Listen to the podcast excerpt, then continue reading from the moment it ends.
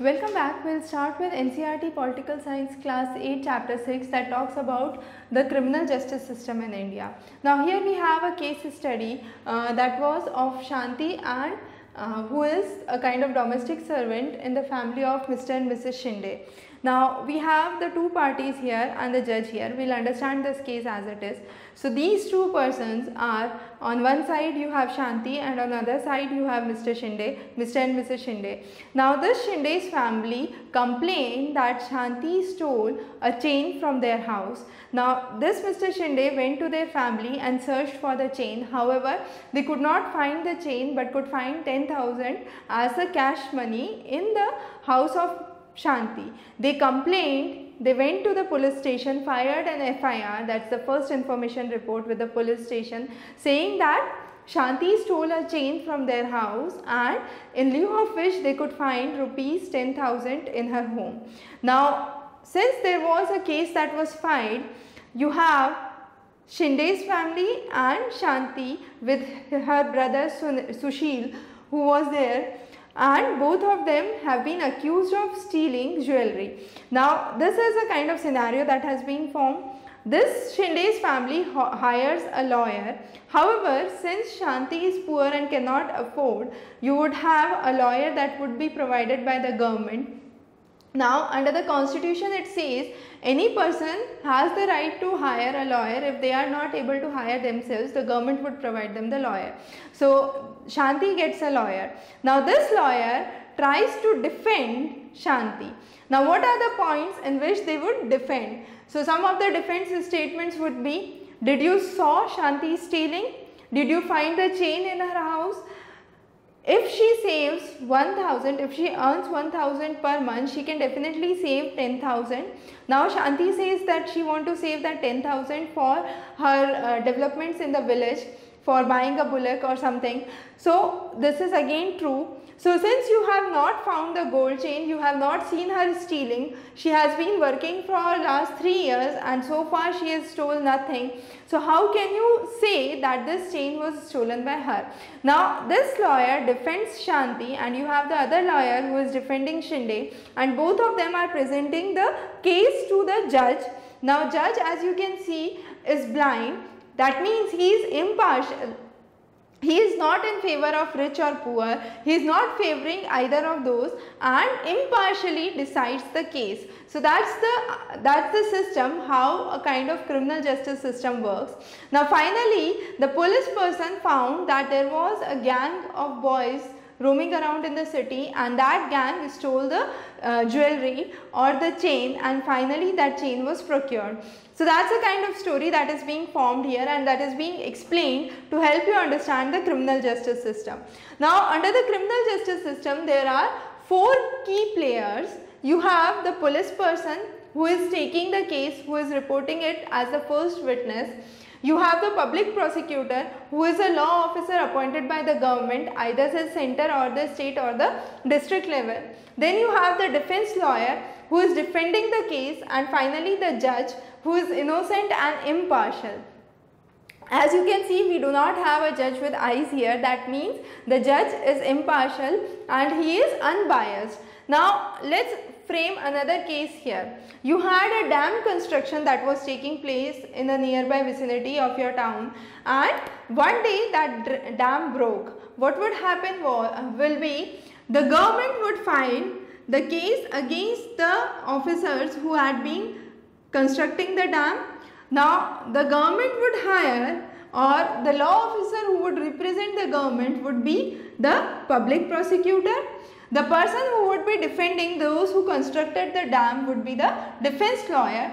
Both of these would present the case to the judge and it would be finally the judge who would decide what would be the final results. Now what is the role of police?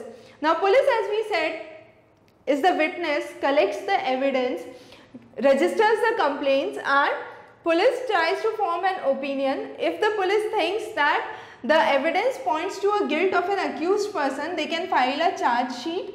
That charge sheet goes for investigations and under the Supreme Court guidelines, the police explains the time of arrest, detention and interrogation However, during investigation, police cannot do any kind of torture and cannot inflict any form of punishment. So, police has no right to give any form of punishment. It could only come from the uh, judge finally. Under article 22 of the constitution, we talk about the criminal law guarantee and it says the person who is being arrested must be informed the person must be presented before the magistrate within 24 hours of the arrest he cannot be ill-treated or tortured and confessions made in the police custody cannot be used as evidence because police can use uh, means to uh, ask him to reveal something which actually does not happen. Again, if there is a woman or a child below 15 years, they cannot be brought to police station only for the purpose of questioning. Now, there are three important articles that we usually talk about. Article 21 says protection of life and liberty. Article 20 talks about protection in respect of conviction for the offences and article 22 says protection against arrest and detention. So, all these three articles work for the liberty of an individual and then you had the DD, uh, DK Basu's guideline that talks about the arrest, interrogation and detention for a criminal person. Now, what are the issues that have been talked about? First, a police officer once carrying out the arrest should take or wear clear identifiable identifications with name tags so he should have a name badge without which he cannot interrogate or arrest a person. A, a memo of arrest should be prepared during the time of arrest with the date and time and it should be uh, the person should be arrested by at least one of the witness who could be even the family member of the person. Again, he has the person who is being arrested has the right to inform his uh, friend, his relative or any well-wisher.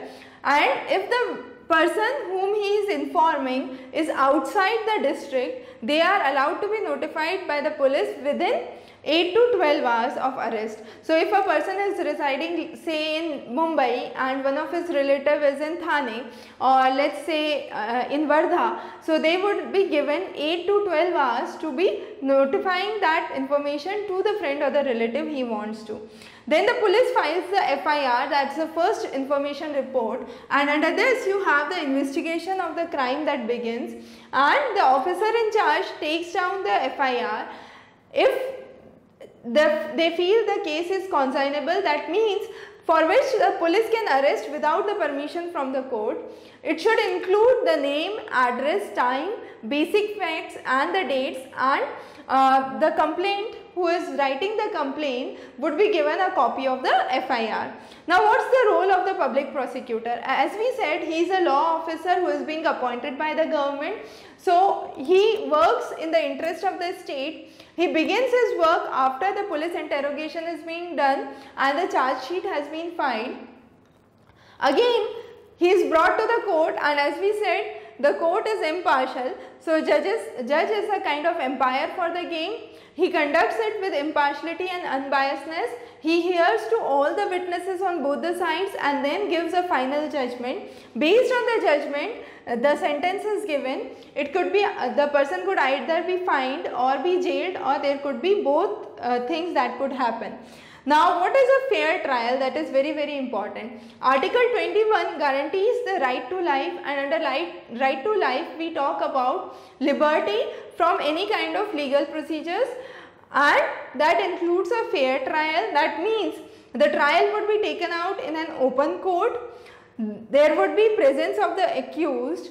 He can cross examine the witness the matter would be decided based on the evidences only and not on the evidences given in the police room and there would be no partiality or it would be totally unbiased. So, these are the key things of the fair trial basis. So, as we saw there are four key role players in the uh, system of public prosecution.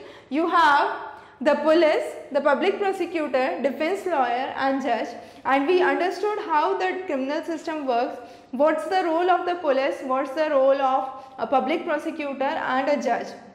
With this we cover class 6, uh, chapter 6 of class 8 NCERT political science. We will be covering further lectures in the upcoming classes. So stay tuned, have a good day ahead.